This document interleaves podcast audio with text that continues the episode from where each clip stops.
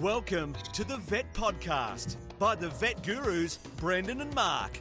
Get ready for the latest veterinary news, information and entertainment. Don't forget to visit us at the Vet Gurus website, vetgurus.com. Now, sit back, relax. It's over to the Vet Gurus, Brendan and Mark. Welcome to the Vet Gurus, Brendan here with Mark, episode 261. Thursday, September the 29th, 2022. We're almost at the end of September, Mark, so another month. And tell you what, I saw something a little bit scary the other day. Not that I go there very often. Went to one of the big shopping centres and the Christmas year is all up. It's a bit scary, isn't it? Yeah, a bit depressing actually. Carols, as we Christmas get older, carols. Mark, as you and I know, as we get older, time flies faster. You think that as you age, it may slow down, but it certainly gets faster and faster, doesn't it? But probably because we're getting slower and slower, I think. But also, I do think that they're starting the whole, celebration of Christmas as an advertising junket much earlier in the year. Trying to drive consumer demands up for gifts at a very early stage. Yes, so they do the same with all of the celebrations, Easter, etc. Yes. Yeah. So, if you're new to the podcast, vetgurus.com is the place to go. Look at all our previous podcasts, all 260 previous ones, and you can. There's a good little search feature there. You could search for, say, on reptiles, and it will pull up all the previous podcast that had reptiles as mentioned or a main topic there, and it will also have link to our Patreon site, which you can help support us by throwing us $1 or $2 every month, which would be fantastic, and also mentions our main sponsors there. And just a shout out to one of our main sponsors, Microchips Australia, and Doug and the team. We have three main sponsors that help supporters and pay for our costs, and thanks to Doug and the team.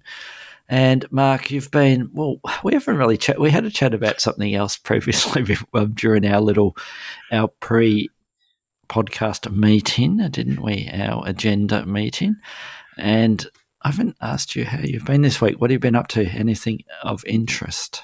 Well, I've got to tell you, Brendan, I'm between road trips, as we discussed, and it's a lot of home maintenance. I think of you often because I get the saw out and cutting a bit of wood to make a new shelf, and nothing is ever as good as the woodwork that you do. I just am a bit of a hack when it comes to my carpentry skills, but I've been thinking of you a lot because it's been home maintenance, mowing and whippersnippering and potting up the plants and all that sort of stuff. So. So you're back into more old person stuff. Suburbia, yes. I tell you what, speaking of mowing the lawn, I mowed the lawn a couple of days ago, and now that we're into spring, not that we've had fantastic weather yet, but grass grows so quick once spring hits, doesn't it, Mark? In the southern hemisphere. These recent storms, a bit of precipitation and the increased warmth, and you're right, it just grows before your eyes.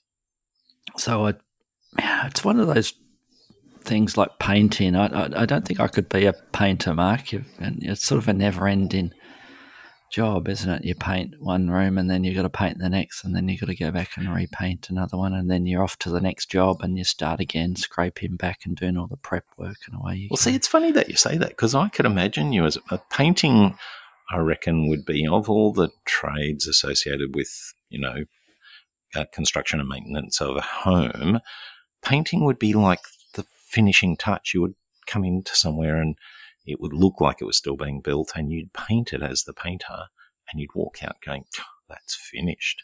And I could see you doing that.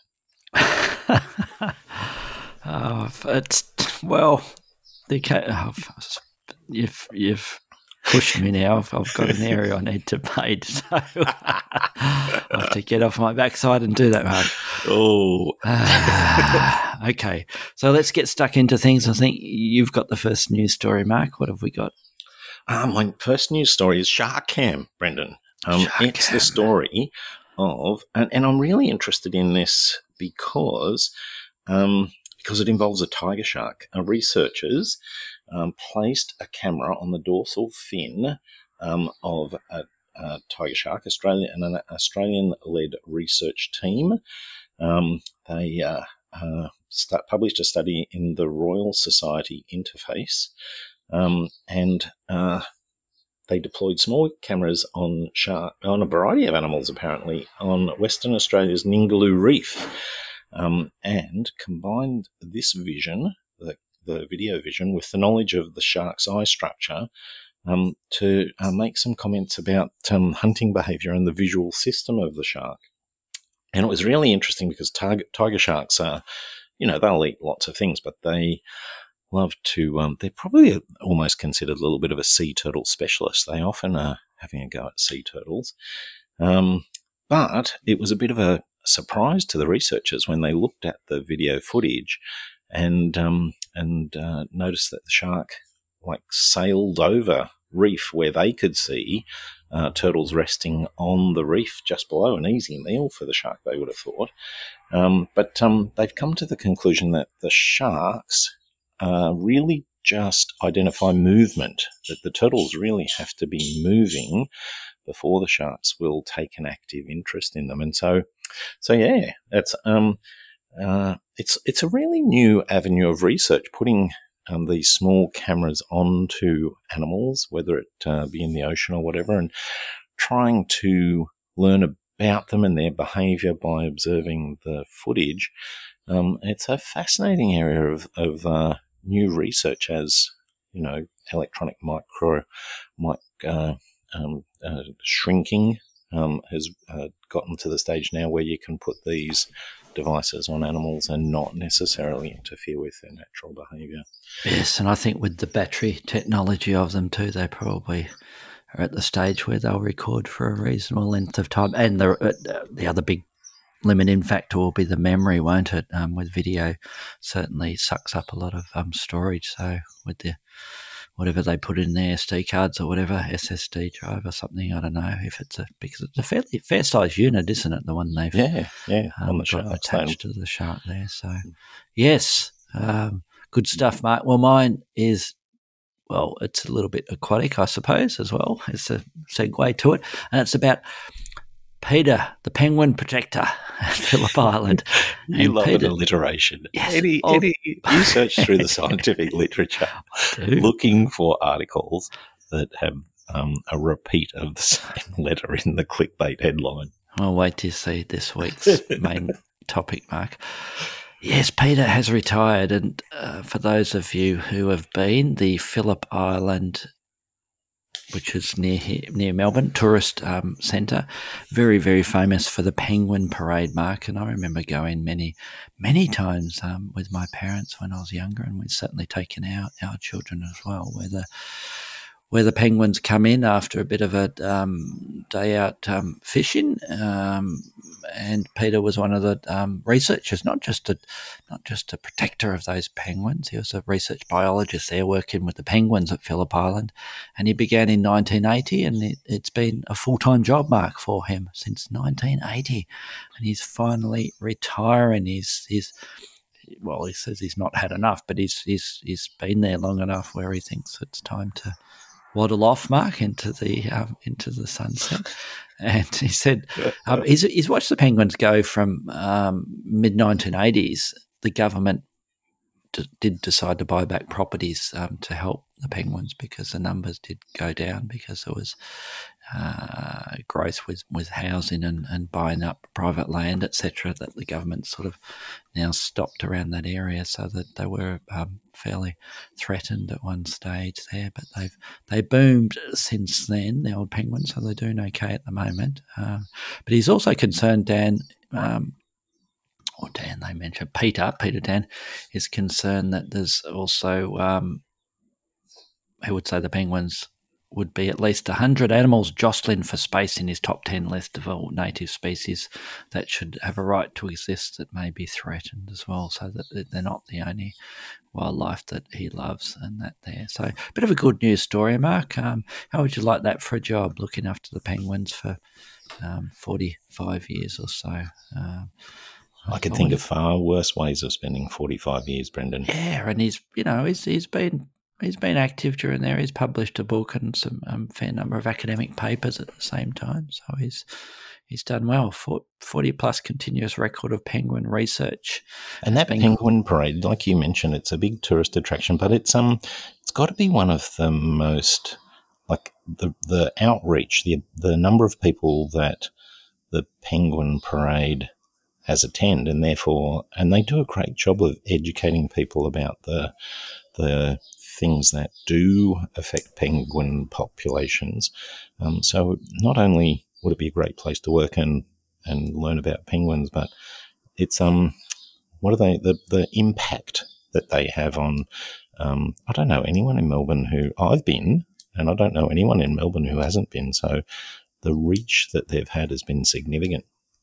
Yeah, it's a very popular day trip, even for international tourists that come to Melbourne for 1 or 2 days. It's often you head down to Phillip Island to see the penguins at dusk come in from their little expedition, and you're on the way you go and visit a few other things, wineries, etc., or go to the beaches. Yeah, so there we go, Mark. There's some two good news stories, hey, for a bit of a change for us, considering some of the bad news that's out there. So I think we'll jump into our main topic, and as I sort of hinted, it's one that I've chosen here. It's 10 top turtle tips, Mark.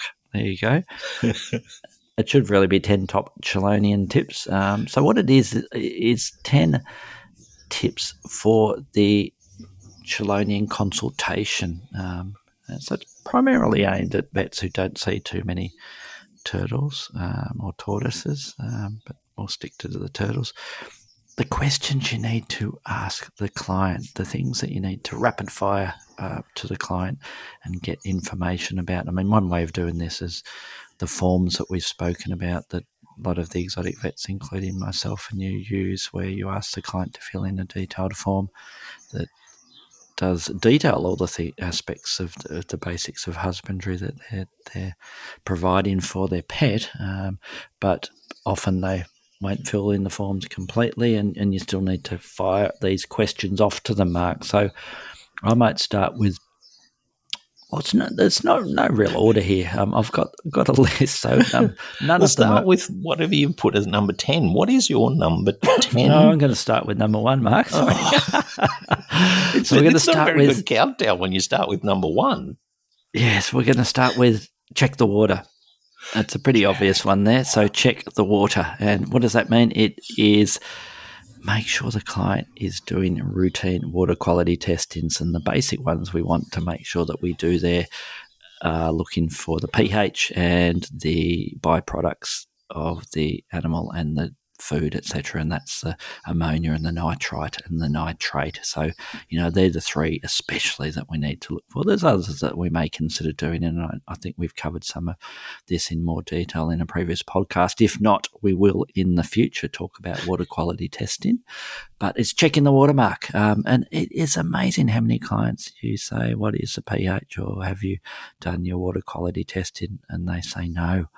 Or they only do it once, once a month or once every 2 months, where they take a sample of their water to their local aquarium. And that certainly works. And some aquariums will do it for free, but it's inexpensive, isn't it, to buy a water test kit these days? You can buy it off eBay or online, and it might be only $20 to $40 Australian equivalent, and you've got enough to test for a couple of years. So that's number 1. That's a good tip, because when those parameters are out of whack, the water still looks clear, and so you're and that introduces client. Number 2, Mark. Before you jump in, number 2 is regular water changes. Yes. So regardless of the water testing, we need to do regular water changes. So we want to do, or we encourage at least every week or two.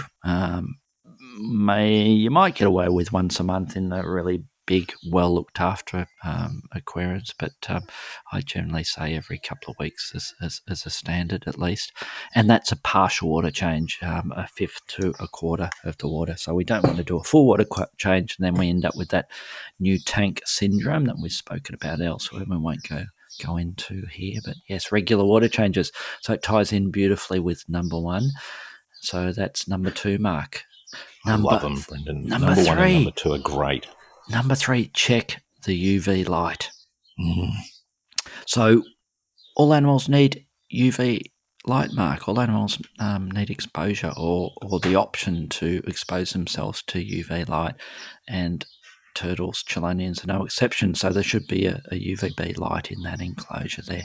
And another big failing is that the clients forget. They buy the turtle, they buy the tank, and it has a UV light batten there and a UV light in there, and they don't know. They haven't been told, educated to the fact that they need to change that light regularly. Why? Because over time the UV output decreases, it decays over time.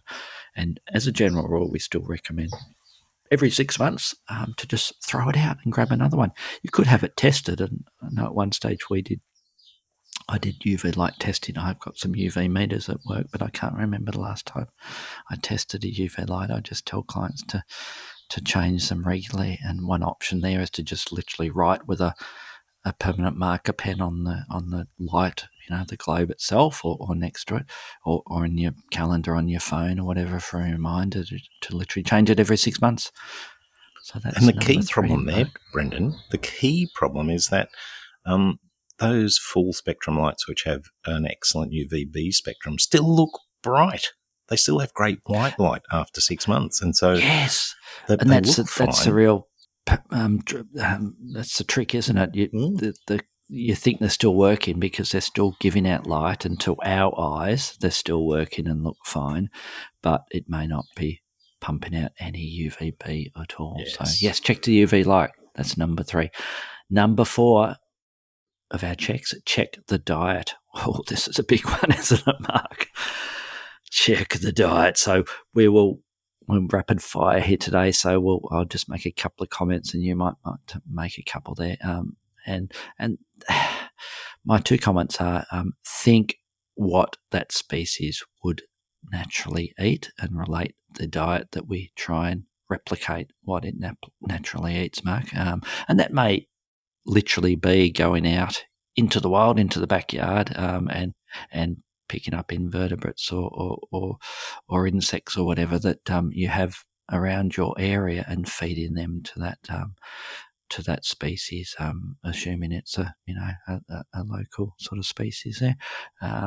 Yes, there are some commercial food items, and some of them are very good and some of them are very bad. But gee, it's a big can of worms. You're a bad man.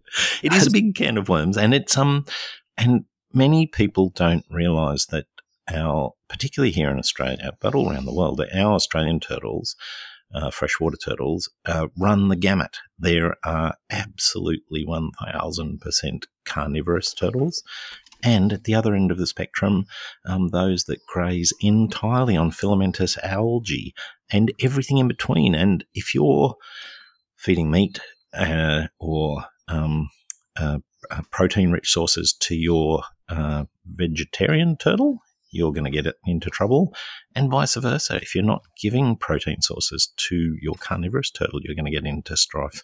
So make sure you know, and they really vary quite significantly, and even amongst, what would be considered the same species, there are regional differences. So it is an area of worms, the can of which has been opened. Yes. But do your research. Brendan, you're right. Yeah, and that's where the vet needs to have at least some inkling of what to feed, and that's phone a friend, look up your textbooks if you're seeing these animals regularly, look up resources like VIN, etc., because it's amazing how many clients will have been told the completely wrong thing as far as what to do for the diet. Oh, yes. This is one area where almost you can find 100% incorrect information on the internet. I know that's a complete surprise to everyone who listens to us, but there are sites which suggest feeding Australian freshwater turtles exactly the wrong food.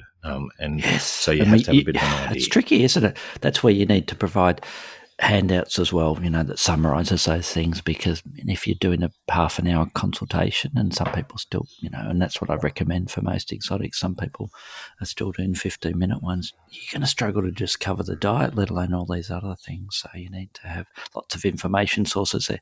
Number 5, Mark, of our top 10 turtle tips is bask. Make sure they have a basking area, a dock, as we tend to call it, and ideally a fixed dock. I'm not a fan of those floating docks, because often the turtles don't like it and they don't seem to work very well. So we want an area where that turtle can do, again, replicate what they naturally will do. And what will they do? They'll be in that river and they'll spend a fair period of time out on a rock on the side of the river or in the middle of the river if there's a rock sat up there. Just basking, Mark. Just chilling, waiting for it to dive down and grab some food or whatever. So we need to provide them an area where they can get out of that water and bask. They definitely need a haul out. Now, I know we're trying to do this fast. My one point about haul outs, Brendan, is that I like slopey ones, because many nervous turtles will not want to expose themselves out on the rock, particularly when they first go into an enclosure, completely, and particularly when they're small and UV light is most important, they might not come out if they don't feel comfortable. And just slowly working their way up the slope and maybe not even getting their whole body. I've seen turtles, little baby turtles, bask with just their head out of the water. Yep. So a nice sloping haul out. Excellent point. And they might just want to have, just their carapace sitting out. And they've got that option. It's like our temperature gradients. It's giving them an option to be, fully immersed or partially or completely out basking. So that's number 5. Number 6, basking temperature, Mark. So that is making sure you're hitting all the highlights, Brendan. We do. Yes, it's separate than our light. So we need a heating element over that basking area, and ideally in one section or one corner of that basking area, so we have a temperature gradient in the basking site, so the turtle can decide, I want to come out and bask, and I'm feeling a little bit chilly, I need to warm up a bit, so we have a hotter area in one corner, for instance, or I want to bask but I'm feeling a bit too hot and I want to be up the other end but still out of the water. So we have a gradient there. So don't have the basking light just covering that whole basking thing. And what temperature do you keep that? Well, it depends. The basking temperature will depend on the species, so we won't go into that in detail here. So, yes, and as a general rule, we tend to recommend turning the basking light on in the morning and off at night, similar to what we'd be doing with those UV lights, turning them on in the morning and off at night. So they're providing them, because most of those UV lights have are a white light as well, and we want to make sure that they're having a daytime and a nighttime as well. We want the Number 7, Mark. Yes. Number 7, we're ripping through them. Nature is good. Is my comment here, access to natural light. So what the hell does that mean? That means that it's a good idea to think about having a separate enclosure outside the aquarium, and especially for these Australian turtles, Mark, it can be something as simple as just having a rabbit hutch in your backyard, an escape-proof, predator-proof enclosure for that turtle where it can get access to full-spectrum light from the sun. Yes, and we can just have a little tray of water in there, a little temporary pond for the day. So when we have a nice day, the turtle can be put out. It might be every weekend when the clients are home. They can put the turtle outside in its little outside enclosure. It's got a little hide there so it can get away, so it's not going to get cooked. Even on a mild day, if it can't get away from that sun, it might get cooked and you end up with a dead turtle. So nature is good, Mark. Make sure that they do have some access to natural light.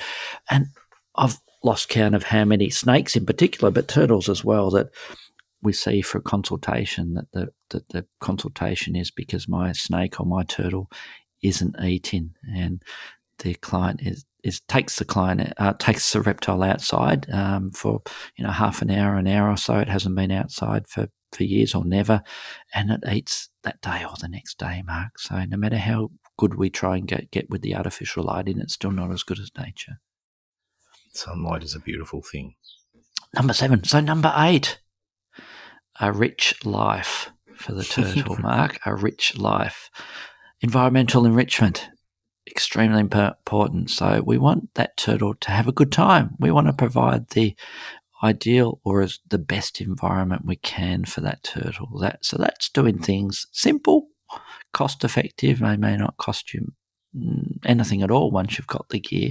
That's changing things around in the enclosure, having different areas of hides in there, put in logs or artificial logs and floating barriers, etc., and moving those around, potentially even replacing, putting plants in there, although the turtles tend to rip apart the plants. They might eat some of the plants depending on what species of turtle we've got there. And they put pressure on that water quality there. But we want the turtle to not be in a prison cell, don't we? We want them to experience the fullness of turtle life, Mark.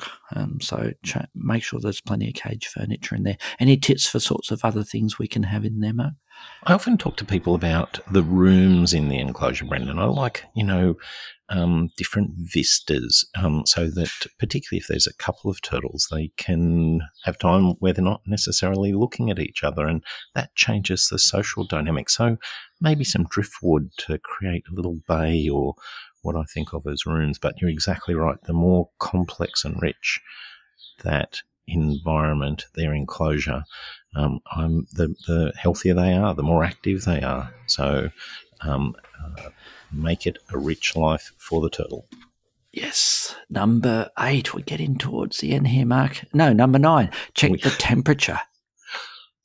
So this is water we're talking about. So we need, typically, most reptile enclosures, most turtle enclosures, we have a thermometer in there and we have a little heater in there, and we generally, it varies between species. For instance, The species that we deal with, it might be anything from 22 to 26 degrees Celsius that we'd be recommending there, but the client needs to check the temperature there. And there's we could go on all day about should ideally, we'd have a temperature gradient in the water, and the way you can provide that in a really fancy aquarium setup would be having shallow regions of water and deeper regions.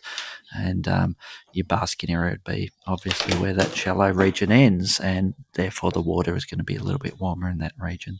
So check the temperature of the enclosure, Mark, of the water in there is what we'd be saying to the client. What is the water temperature in your aquarium for your turtle? Number 10, Mark. We're down to number 10 or up to number 10. This is one we go on for ages, but it's a common question I certainly get asked, and you probably do as well, Mark. Ruminating on brumating, Mark. To or not to let your turtle brumate. Or the old word was hibernating, and that's a bit of a tricky one. For the standard aquarium setups, when that species would be naturally starting to slow down over the winter period, I generally recommend to the clients that they think about maybe cranking the temperature down a tiny bit. Potentially the same with the basking site area, and certainly decreasing the feed and how often we offer the feeds for those animals. We do have, and I'm sure you have as well, Mark, people who do keep these turtles in an outside sort of setup there, and their turtles, if everything goes to plan, may burrow down and bury themselves into the equivalent of a riverbank, and the client may not see them for 2 or 3 months or so, and then hopefully they emerge at the end of that. The only difficulty with that is if they're not quite optimum condition when they go into that brumation period, that they may not come out again. So, but it is a common question, isn't it, Mark? What happens over the winter period? Should I take my turtle out of the aquarium and set up some sort of brumating box or not? What's your quick minute comments on that, Mark? What have you got? I think in an ideal world, in a situation with perfect husbandry and one where you know that your type of turtle would roommate in the wild, you do want them to go through. That's part of that full spectrum of natural behaviours we were talking about. But you're right, it's high-end husbandry to be able to manage a brumation, their complex metabolic states that magnify disease as well as magnify health if everything's going well. And I tend to reserve recommendation for brumation for those clients that I think are at that higher end advanced, of husbandry. Yes, absolutely. I agree 100%. So there we go, 10 turtle tips, and let's go with a bonus one, Mark. Number 11. Bonus dip. Bonus bloods once every few years. So when I have that client coming in with their turtle for the first time, I do start prepping them for this, Mark. Even if it's a 1-year-old little turtle that comes in, I'd be saying to them, look, we'll do regular health checks every 6 or 12 months for your turtle. Let's get everything on track with all the husbandry and the things we've spoken about during this top 10. And then when your turtle gets to about 3 or 4, we'll start thinking about sucking some blood from it, getting a baseline for your turtle, what is normal for that individual. And then if your turtle becomes unwell, we can be much more accurate in predicting if there is an issue there when we compare it back to what was normal for that individual turtle. And gee, it's rare, isn't it, Mark, that clients don't click with that whole aspect of, preventative health and realise. And I think, though, it happens all the time with humans, doesn't it? And I'd go for a yearly annual blood test for my age, Mark, and I probably do too. And we're used to that whole process there. So it's definitely worthwhile doing. It's such a good tip, Brendan. And the two key points I always make are that it is hard to interpret. There are some good guidelines, but I generally find turtle bloods more difficult to interpret than, say, dogs or cats. But also, turtles are the king of the preservation reflex. They look fine until they're really, really deathly sick. And so any additional clues that you can get that something's not quite right with their kidneys or liver or whatever, that's useful information. And getting those regular bloods done at the same time of year because they have an annual cycle. So you don't want to necessarily compare just coming out of brumation and going into reproductive activity with just going into brumation. But you're exactly right. That extra information you have from bloods can enhance your level of care and should be something we're recommending to all our turtle owners. 11 great tips, Brendan. You hit the bloody hell. They were gems, every one. There was no duds in there at all. Thank you very much. Yes, it's something that I've been thinking about a topic like this for a while because it's such a common thing that we're exposed to, isn't it, with that new client, all the things that we want to jam into that consultation. And that's where having those handouts and the nurse consults, etc., also helps provide that during the limited time frame we have with them. So there you go, top 10 or 11 turtle tips for the Chelonian consultation, Mark. And I think with that, we're out of here and we'll talk to you all next week. Thanks for listening.